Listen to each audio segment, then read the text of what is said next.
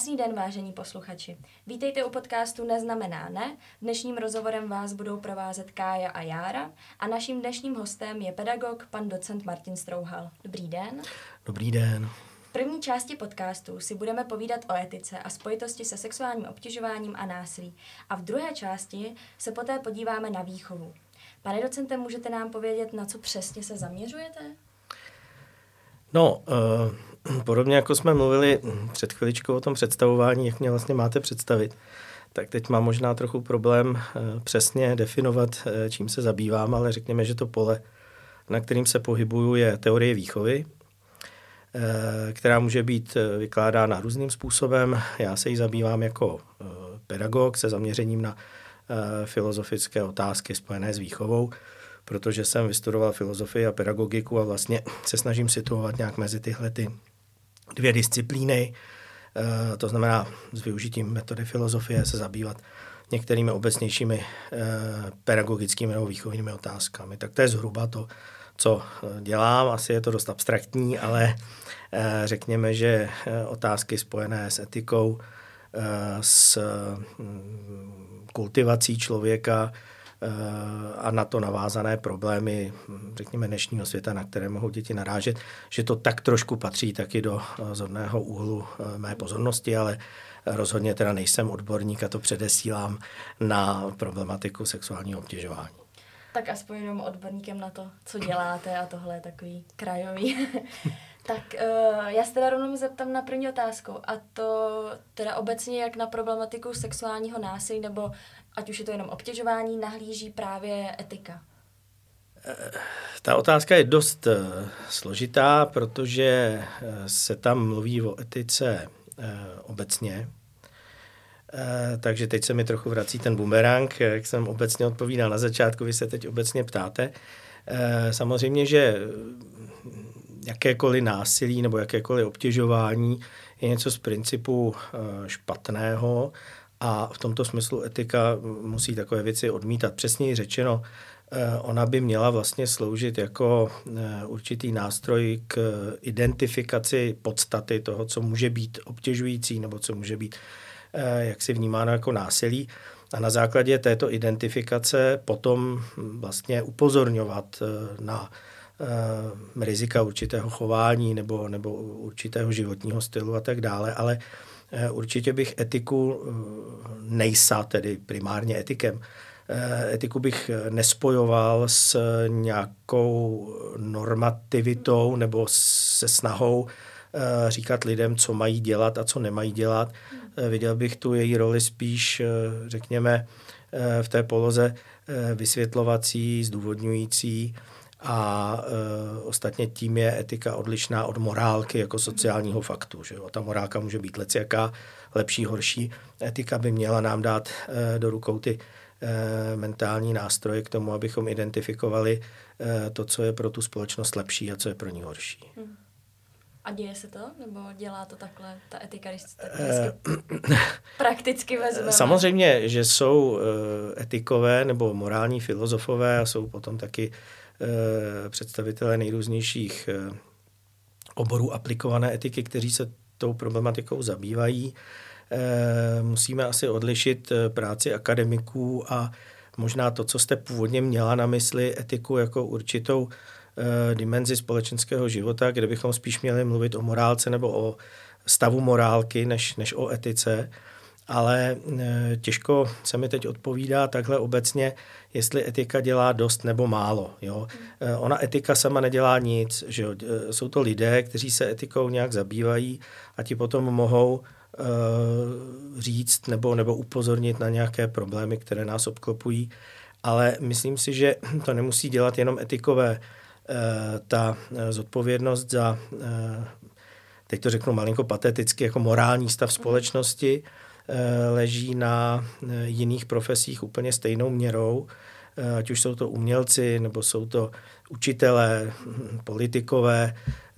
Zkrátka, pokud nám leží na srdci to, aby se k sobě lidé chovali pokud možno dobře a s určitou mírou tedy důstojnosti, no tak etikové to nespasí, jo, pokud všichni ostatní se o to nebudou také přičinovat. A uh, víme, že v etice je důležitý svědomí hlavně, uh, který je založen na nějaký uh, svobodě poznání dobra. Uh, vychází z toho, uh, co nás vlastně naučila společnost. Tak uh, jak může naše svědomí tak obecně jako uznávat sexuální násilí a obtěžování, protože jako děje se to, teďka, teďka se to teda začalo řešit o hodně víc, ale nebylo to vždycky tak a tak nějak se to mm, zakopávalo prostě pod koberec. Já si myslím, že ta otázka spojuje několik věcí, které bychom možná spíš hmm. měli odlišit. Eh, hned na začátku, eh, samozřejmě pro etiku je svědomí jedna ze zásadních, řekněme, skutečností, která se analyzuje, zkoumá. Není ale jediná. A upřímně řečeno, já nevím, jestli je nejdůležitější. Eh, protože eh, vlastně druhá část té vaší otázky směřuje k tomu, že eh, svědomí má každý nějaké a někdo nemá třeba žádné. A je teda potřeba přemýšlet o tom, do jaké míry svědomí jako konstrukt, který v člověku vzniká v důsledku výchovy a působení té společnosti, do které se narodí, nejprve té nějaké mikro, potom makro, makro eh, společnosti, tak jestli to svědomí je jako to, co bychom měli nějak eh, eh, povyšovat výš, než je nezbytně nutné. Samozřejmě svědomí je něco, co, s čím musí být člověk v souladu, když něco dělá. Na druhou stranu svědomí je třeba kultivovat. Jo?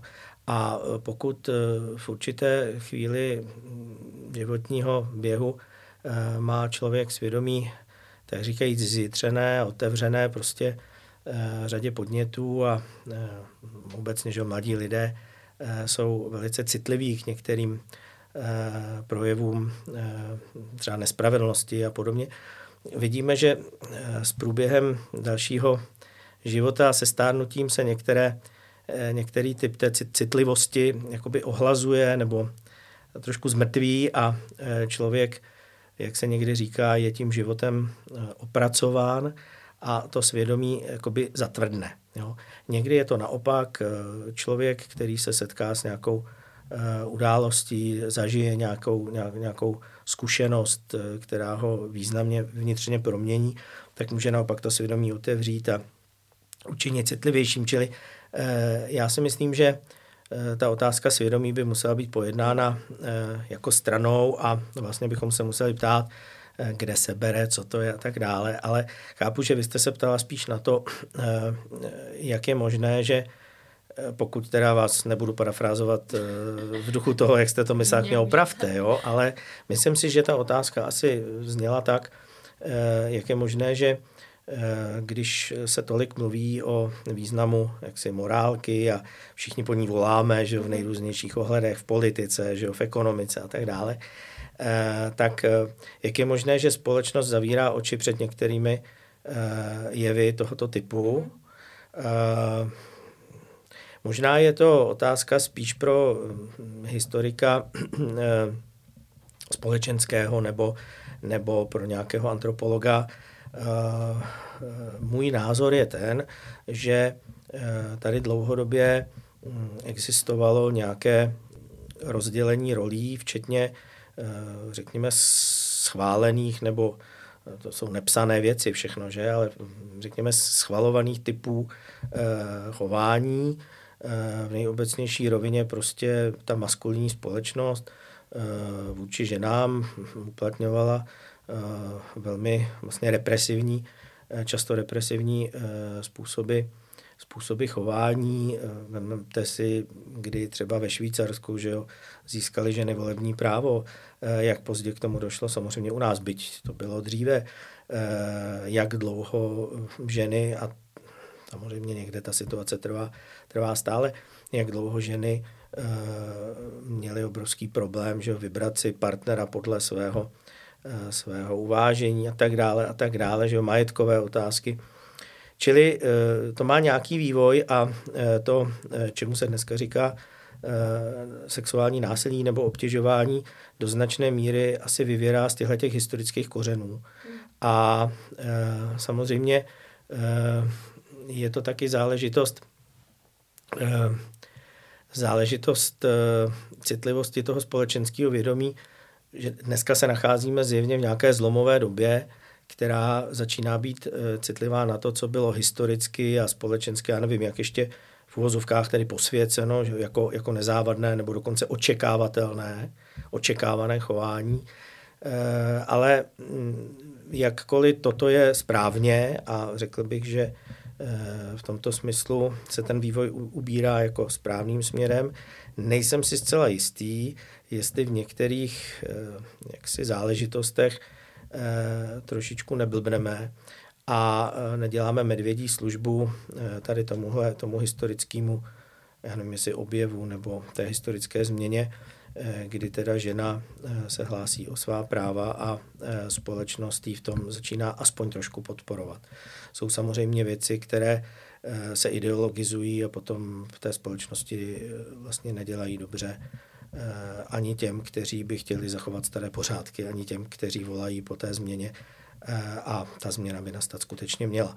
Eh, mluvím už dlouho, ale jenom bych chtěl dodat, že ten problém sexuálního obtěžování je samozřejmě součástí nějakého širšího sdíleného postoje k ženám a projevuje se i v takových věcech, jako je třeba nerovnoměrný platový Eh, ohodnocení mezi ženy, ženami a eh, muži. Eh, projevuje se v některých stereotypech, které právem ženy a snad i někteří muži dneska odmítají, ale je to, je to velmi složitá problematika. Děkuju. já se omlouvám, já jsem se trošku roz, Eh, nechal unést asi. Ne, tak to je dobře. Teď jste mi trošičku se dal víc vzplachet, protože jsem se vás přesně chtěl zeptat, jak tomu bylo uh, při vývoji společnosti, jestli se ubíráme správným směrem a jestli vlastně směřujeme k nějakému zlepšení a další otázka, jestli vlastně v současnosti s tím, jak společnost funguje, jaké má hodnoty a kam se ubírá, jestli máme vlastně dostatek času se etikou sami v sobě za, zaobývat a jestli má vlastně v současnosti dost prostoru. Kdybych zapomněl na tu druhou část otázky, tak mě to připomenete. Ale k té první otázce já, já na to neumím odpovědět, jestli ten vývoj jde správným nebo špatným směrem. Pokud bychom uh, nějak poměřovali tu míru citlivosti vůči některým nepěkným věcem, Eh, pokud bychom eh, zkoumali, do jaké míry společnost odsuzuje nebo naopak mlčí k projevům obecně jako snižování důstojnosti člověka, tak si myslím, že ten vývoj je, jde jako správně, jo? že ta míra citlivosti se zvyšuje. Na druhou stranu já si myslím, že není úplně šťastné oddělovat ten problém toho sexuálního násilí v jakékoliv podobě od problematiky Eh, jako širší, která spočívá v tom už tolikrát zmíněném eh, pojetí důstojnosti člověka. Eh, my jsme vlastně v paradoxní době, jo, protože na jedné straně ta doba odsuzuje něco takového jako obtěžování, násilí. A tak nemusí se to týkat nutně jenom žen, že jo, ale zpravidla, zpravidla je to i z logiky toho vývoje, o kterém jsem mluvil, něco, co se dotýká žen negativně, ale Zároveň ta doba, ve které žijeme, je eh, strašně přesexualizovaná. Eh, zároveň vlastně eh, často, a teď mě kamenujte, ti, kteří prostě si stěžují na to, že, že tady to obtěžování je, tak nemluví o tom, nebo dokonce kritizují ty, kteří upozorňují na to, jakým způsobem se třeba některé dívky oblékají už jako v raném, v raném dětství. Že? A to není jejich vina, to je prostě eh, ta společnost, která jim od malinka představuje vzory, eh, které třeba vůbec nepočítají eh, s dětstvím jako zvláštní a velice krásnou etapou života a velice rychle, předčasně ty děti konfrontují s věcmi, které patří až do jaksi vrcholné dospělosti a e, ty děti si s tím těžko, těžko jako poradí a to se samozřejmě netýká těch dívek, které se pak třeba určitým způsobem oblíkají, předčasně líčí a tak dále, začínají se chovat jako dospělé.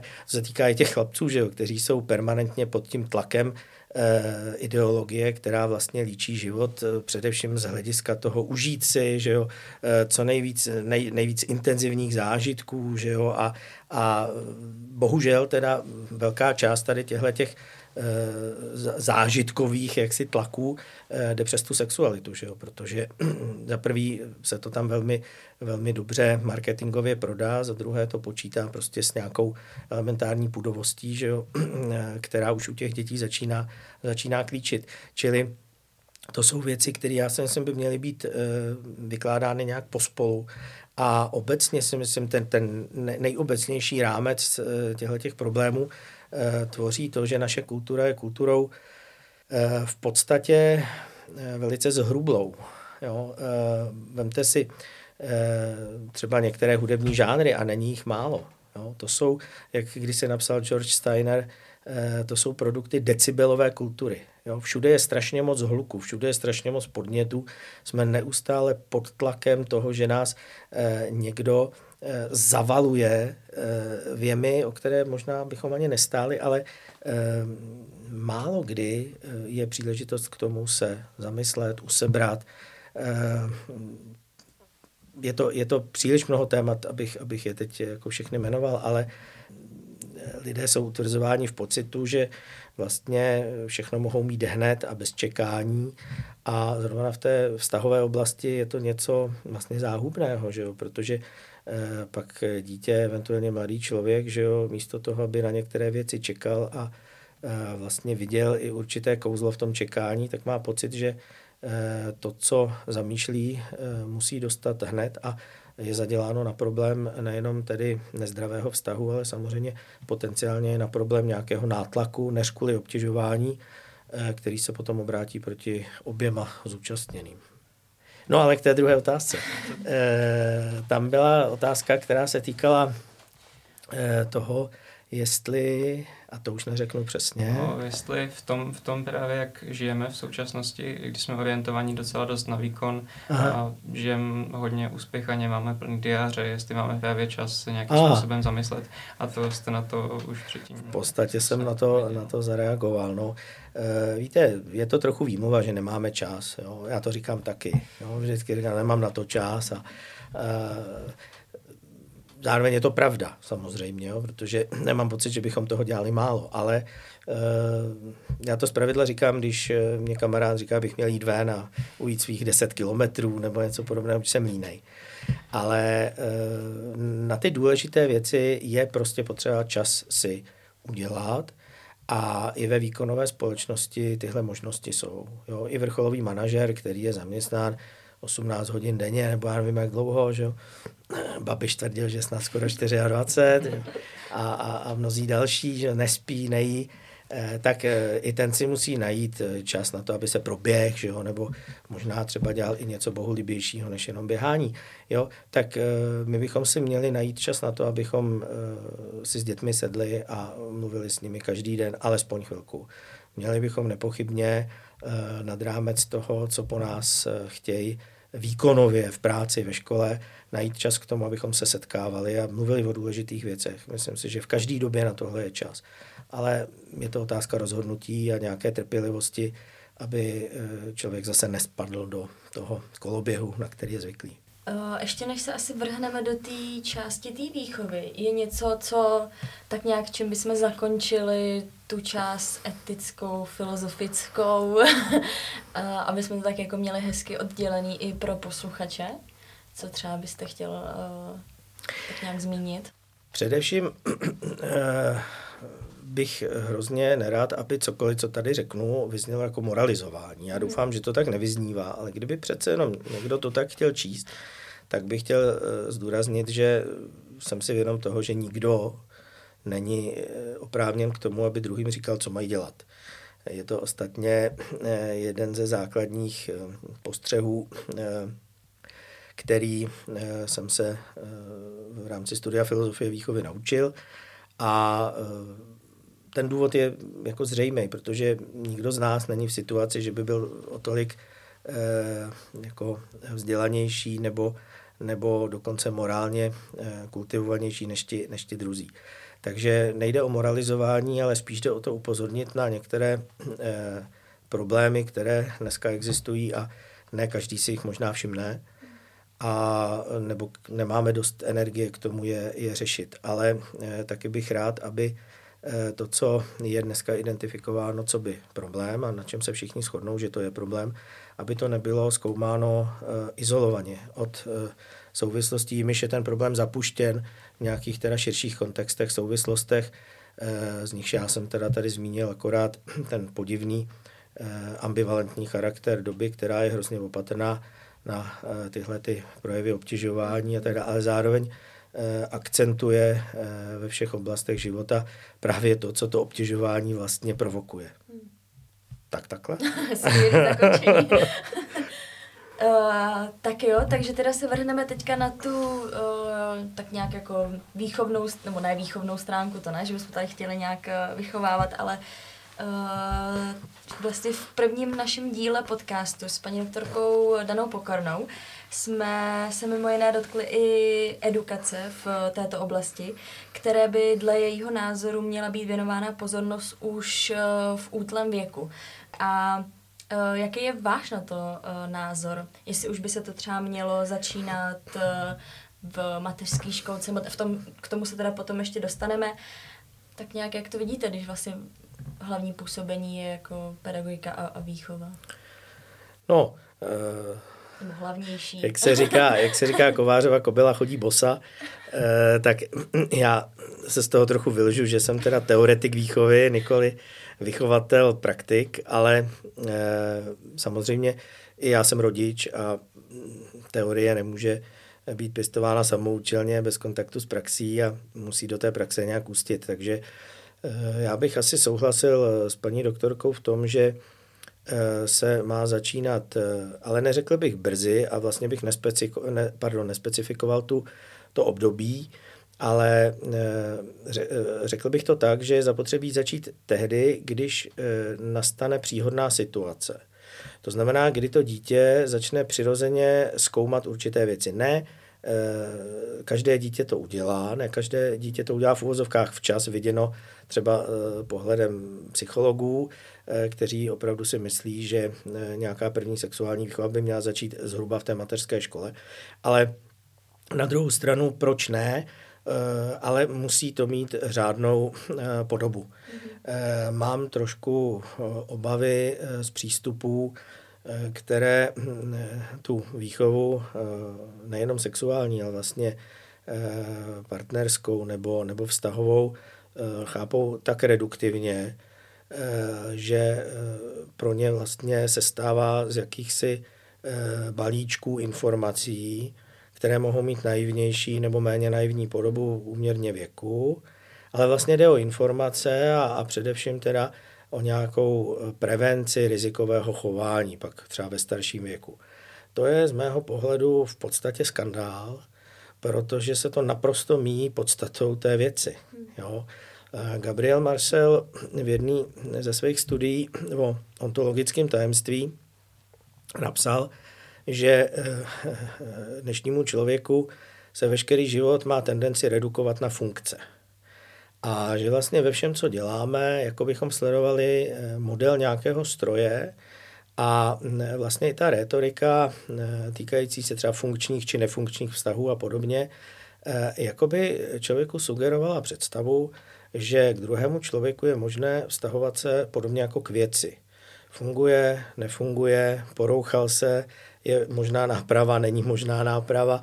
Takže Především si myslím, že to, čemu se říká sexuální výchova, by mělo být vyňato z kapitoly eh, výchovy ke zdraví. Jo, mhm. to je, řekl bych, eh, naprosto zásadní skandál, že eh, v rámci vzdělávacích programech se dostala tahle ta tematika do kapitoly výchovy ke zdraví. To pro boha živýho přece se zdravím nemá nic společného. Mhm. Okrajově ano, ale pouze v excesivních případech ke kterým by vůbec nemělo docházet a jakože k ním dochází, tak samozřejmě součástí té sexuální výchovy, eventuálně biologie, tam bych to viděl spíš, by mohlo být poučení toho druhu, aby se prostě nešířily nějaké nemoce a podobně. Ale základem sexuální výchovy přece musí být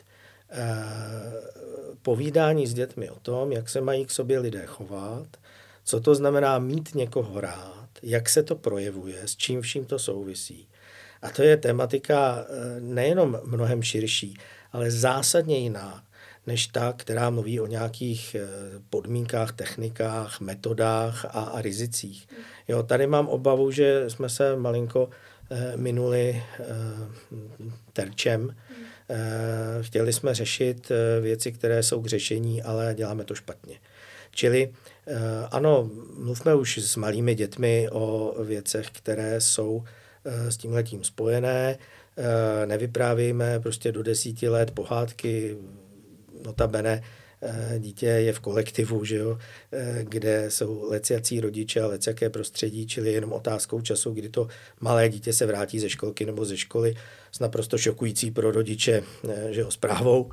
A je vždycky lepší, když některé věci se dozví přímo od toho rodiče, ale jestliže teda tyhle věci máme nějak institucionalizovat a, a dokonce k ním třeba vyrábět nějaké příručky, pak si nemyslím, že by je měli psát eh, lidé, jejichž hlavním oborem je sexuologie nebo, nebo medicína. Myslím si, že by eh, tohle mělo být svěřeno úplně jiným eh, specialistům a je otázka, jestli specialistům. Takže trošku mi to nahrává na tu další otázku, jestli vlastně v současné době ať už to jsou rodiče nebo, nebo škola, plní nějakou tu dostatečnou výchovnou roli a v předávání nějakých těch alespoň bazálních informací právě v té sexuální výchově nebo obecně tady o tom tématu. Tak e, pokud jde o ty informace, tak třeba i ano. Já se přiznám, že to nesleduji nějak jako systematicky, e, spíš selektivně jsem zachytil nějaké spory v minulosti, které se týkaly výuky toho předmětu ale tam šlo teda z pravidla o to, jestli ten eh, předmět budeme chápat spíš teda biologicko-preventisticky, eh, nebo jestli eh, by měl mít trošku jinou podobu a řeknu zcela otevřeně, jestli by neměl být trochu kultivovanější. Jo, pokud jde o ty informace, snad ano, ale upřímně řečeno, děti dneska tyhle ty druhy informací získávají úplně někde jinde než ve škole s čím jsou samozřejmě spojení taky znační eh, rizika. Ale pokud jde o nějakou eh, prevenci, eh, řekněme, rizikového chování, jak to označují psychologové, tak si myslím, že ta škola je spíš doplňkově osvětová, než že by byla nějakou studnicí těch základních informací.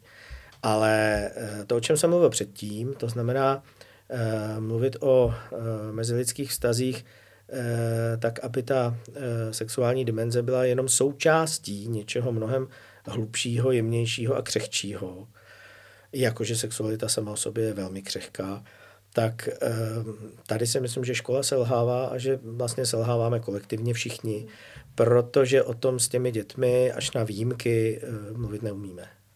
Nemluvíme o tom, protože furt je to téma, který je, já nevím, třeba tabu, nebo ty rodiče prostě fakt nevědí, jak s, tí, jak s svým hmm. dítětem o tom mluvit a Uh, pak právě třeba dítě může přijít, protože jeho spolužák hmm. prostě najednou viděl, uh, děje se to, prostě ty děti na tom internetu můžou vidět, můžou uh, zasáhnout do pornografie a pak právě jsou tyhle ty trošku ano, tak eh, v takových případech už není zbytí a je zapotřebí s tím dětem mluvit o mnoha věcech a eh, asi déle. Eh, to téma, já teď mluvím jako příslušní generace, která je v podstatě už, ještě teda budu si fandit střední, jo, ale vlastně vyrostl jsem v době, která by mohla už dneska být považována z tohoto hlediska za dřevní. Jo. Nemyslím si, že generace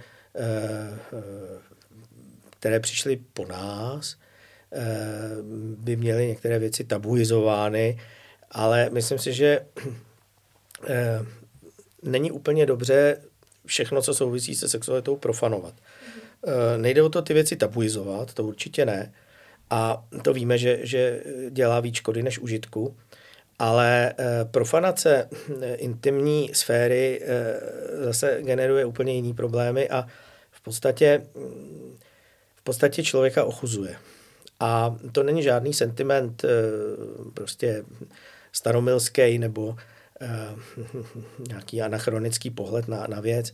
Eh, vemte si, lidi už dneska nečtou básničky třeba, jo, ale o co všechno jsme ochuzený, že jo, když si uvědomíme, jak krásně jsou vyjádřený tyhle ty záležitosti ve velkých básních, jo, eh, o co přichází člověk, eh, který vlastně si tu eh, etapu dospívání, hledání a těch prvních sexuálních zkušeností, který, který si prochází jenom s pomocí třeba internetu nebo, nebo sociálních sítí a který ho mine tady ta poetická zkušenost s, krás, s krásným veršem nebo, nebo s krásným textem, který ho mine prostě ten prožitek tápavého hledání, že jo, nejistoty. Tohle všechno jsou hluboce formativní zážitky, o který se, nebo se, o který ochuzujeme děti, pokud uh, jim vlastně nedopřejeme, aby, uh, aby, aby ty zážitky měly. A to už jsme u té výchovy, že jo? Je zapotřebí děti vést k tomu, aby četli ty básně, aby četli ty krásné texty, aby se zabývali obecně krásným uměním, krásnou hudbou, protože i hudba určitého typu může mít ohromný erotický náboj a taky, že má, ale nemám tím na mysli e, primitivní rytmiky e, druhé poloviny 20. století, které pod různými názvy ovládají jaksi žebříčky hitparád, ale myslím tím hudbu, která má myšlenku, která má formu, která člověka taky provokuje k tomu, aby e, se s ní nějak vyrovnával, jako my se to musíme učit poslouchat. A tady prostě se ukazuje, že posledních několik desetiletí k dětem přistupujeme spíš tak, abychom jim věci usnadňovali, abychom je maximálně zbavovali jakéhokoliv úsilí, odstraňujeme jim překážky z cesty. A to je samozřejmě bohulibé, ale musí to mít nějakou, nějakou míru. Musíme vědět, které překážky jsou vlastně nezbytné pro život, aby je děti odstraňovaly sami, Eh, na kterých si musí taky tak trochu vylámat zuby. Nesmíme jim odmítat a priori tu zkušenost vyvíjení úsilí a dosahování některých hodnot, tak říkajíc opravdu s vypětím všech sil. Protože eh, potom je opravdu ochudíme o velmi významnou dimenzi, která patří k životu člověka a v budoucnosti to pro ně nebude, nebude dobré. No, tak rád bych se ptal, když vlastně nebo jakým způsobem by měla ve školce, aspoň teoreticky, v těch raných letech života a potom nástupu na základní školu vypadat právě nějaká taková cesta k tomu dovést to dítě právě k vzájemnému respektu a nějakým způsobem mu předat tady tyhle ty hodnoty, protože já si to úplně neumím, neumím představit a tam jenom přece jen probíhá do změn i v rámci třeba nějaké socializace a mění se vlastně to, jak to dítě žije a co se od něj očekává. Je to těžká otázka, opět se vymlouvám, pro mě o to obtížnější, protože předškolní pedagogikou se nezabývám, ale samozřejmě, že v tomto věku nemůžete až tolik vysvětlovat, ale musíte všechno se snažit ukazovat přes příklady. Čili jde o to naučit respekt, jde o to naučit člověka jednat uměřeně, otevřeně, empaticky, tak především teda pokud to nefunguje jaksi z rodinného prostředí, tak ta, ta škola to dítě nenaučí. Ale může udělat to, že ho konfrontuje s jiným vzorem a e, bude spolíhat na to, že třeba v budoucnosti, pokud bude ještě štěstí na základní škole, e, se z toho rozporu e, domácího a školního prostředí může zrodit e, to, že dítě se přikloní k tomu lepšímu. Jo? Ale nemůžeme jít e, proti rodině, že jo? nemůžeme e, provádět nějaké odsudky toho, co se děje v té rodině, zejména v mateřské školce, ale musíme e, nabízet alternativy, musíme nabízet ty dobré, dobré příklady. A v zásadě funguje pořád jedno a to tež.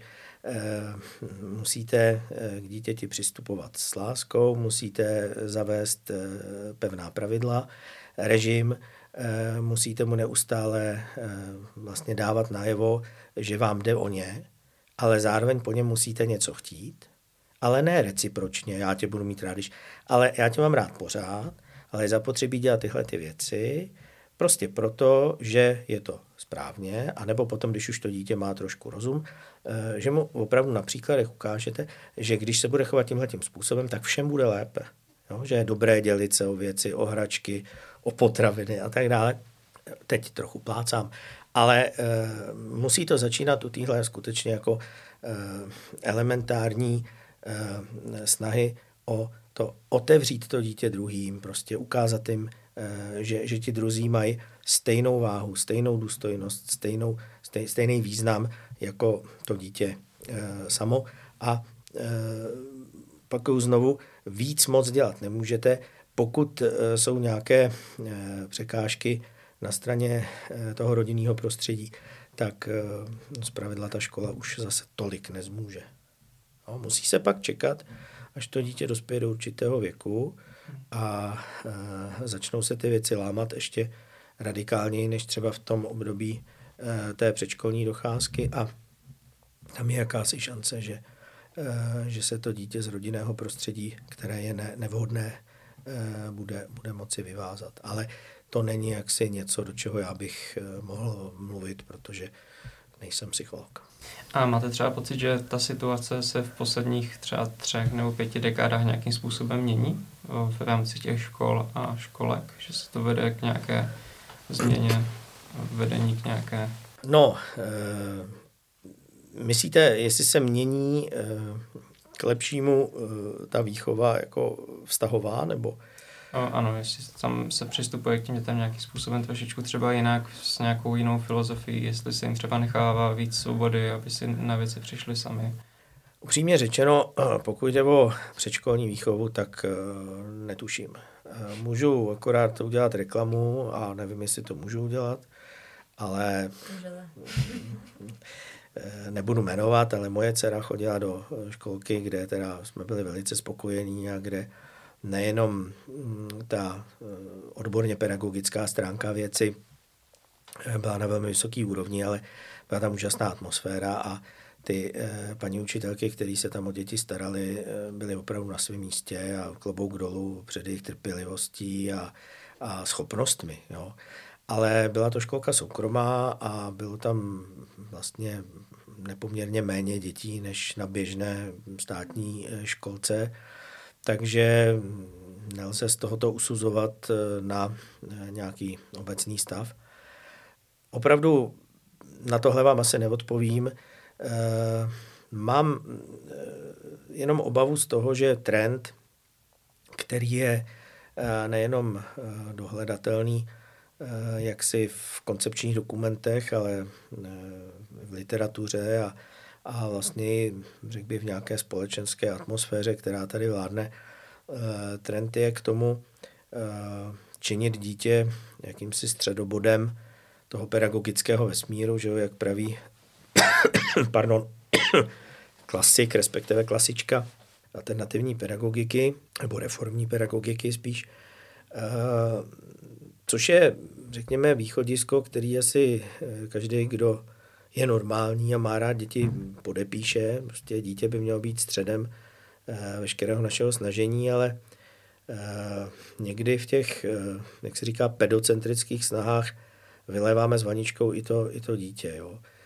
Čili dochází k tomu, jak jsem říkal před chviličkou, že dětská potřeba a dětský zájem jsou zboštěny a e, nad tím vším vládne mantra e, individualizace a tak nějak ztrácíme e, smysl pro to, co je obecné, co je vlastně pro všechny stejné, protože spojující. A tím rozhodně nemám na mysli nějaké univerzálně platné výukové metody nebo nějaké gleichschaltování dětí podle obecného vzorce, ale Eh, tam, kde eh, je příliš eh, kladen důraz na dítě a jeho potřebu, tak možná zapomínáme na to, co je úkolem toho dítěte a co je vlastně jeho odpovědností.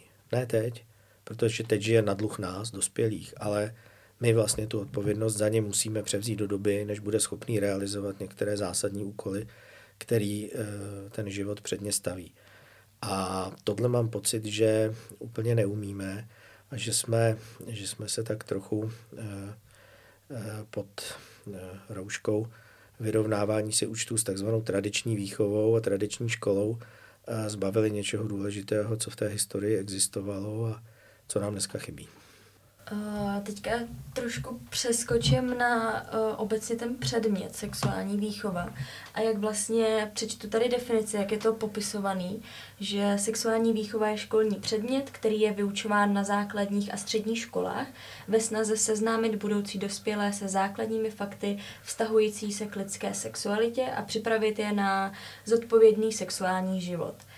Uh, myslíte, že je to správná definice a jestli není třeba limitující a uh, jak vlastně, jestli tohle doopravdy uh, je definice toho, jak pak vypadá vyloženě ta, ta vý, výchova sexuální, nebo jestli doopravdy takhle to je, protože uh, z mý zkušenosti třeba nám prostě jenom řekli uh, o tom, že můžeme ze sexu chytit uh, pohlavní nemoce a třeba se úplně um, neříkalo o, co to znamená orgasmus, jak funguje antikoncepce, co to je vlastně potěšení v sexu pro oboje, pro oboje pohlaví.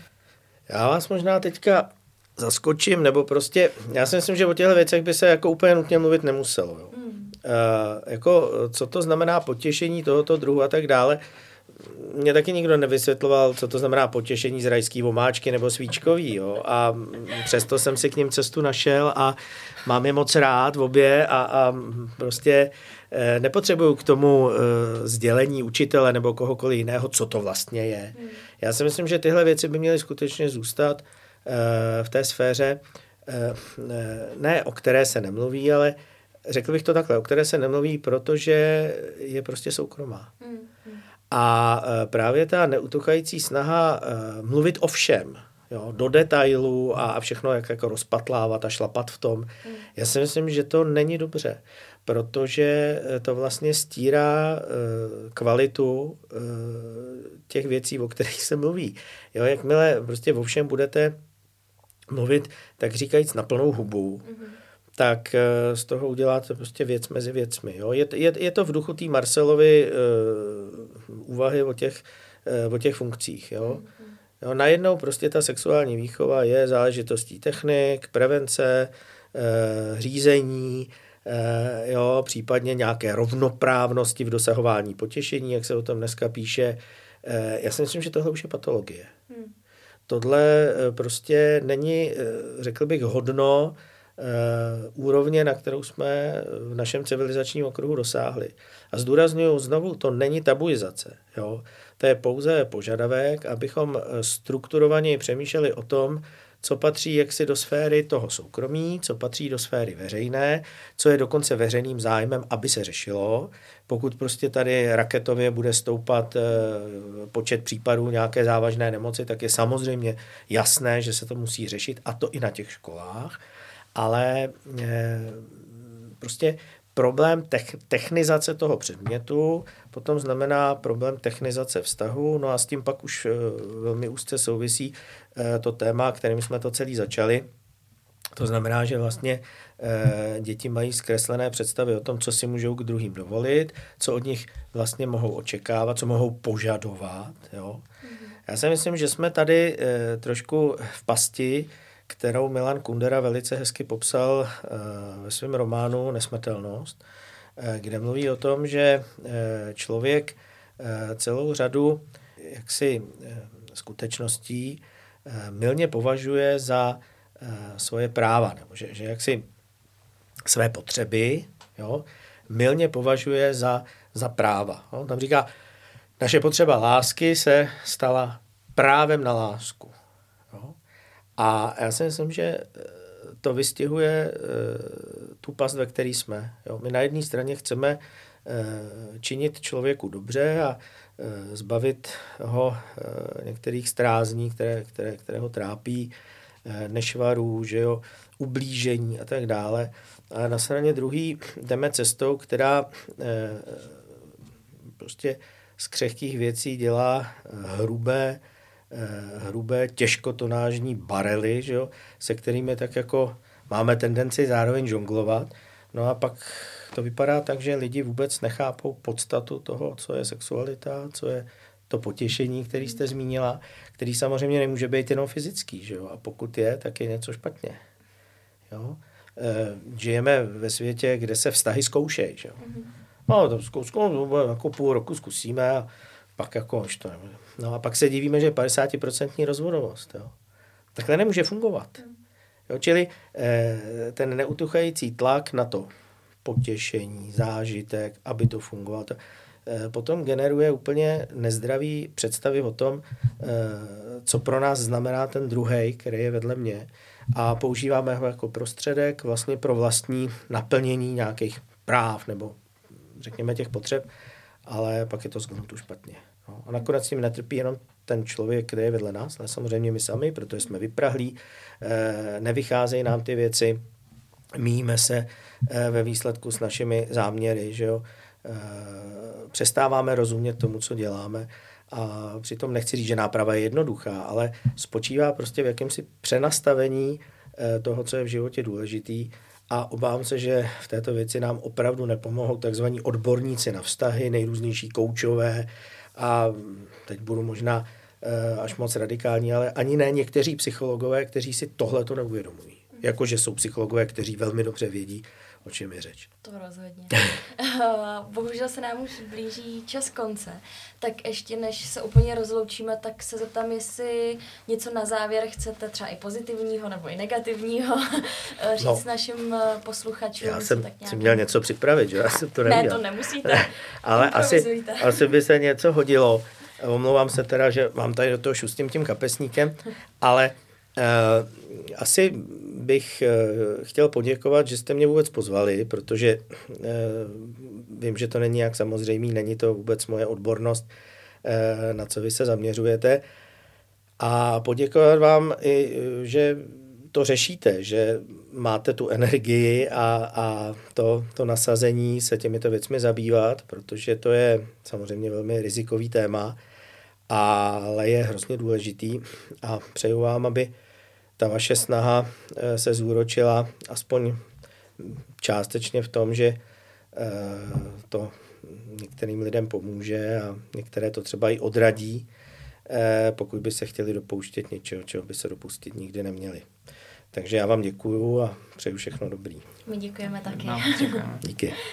Tak uh, my se tímto teda s vámi loučíme. Uh, můžete nás najít na našem Facebooku, Instagramu nebo Twitteru pod názvem Neznamená ne, nebo na našem webu neznamenáne.cz. Uh, můžete tam najít příklad, například uh, příspěvky týkající se sexuálního obtěžování anebo násilí, anebo taky autentické příběhy obětí. Eh, budeme rádi, pokud nám pomůžete sdílet tento obsah a dostat tuto problematiku více do povědomí nebo nám dáte zpětnou vazbu na naší práci. V závěru bych ještě chtěla poděkovat podstudiu, že jsme tu dnes mohli nahrávat. A to už je teda za nás všechno. Budeme se těšit eh, u dalšího dílu podcastu. Naslyšenou. Naschledanou. Naschledanou.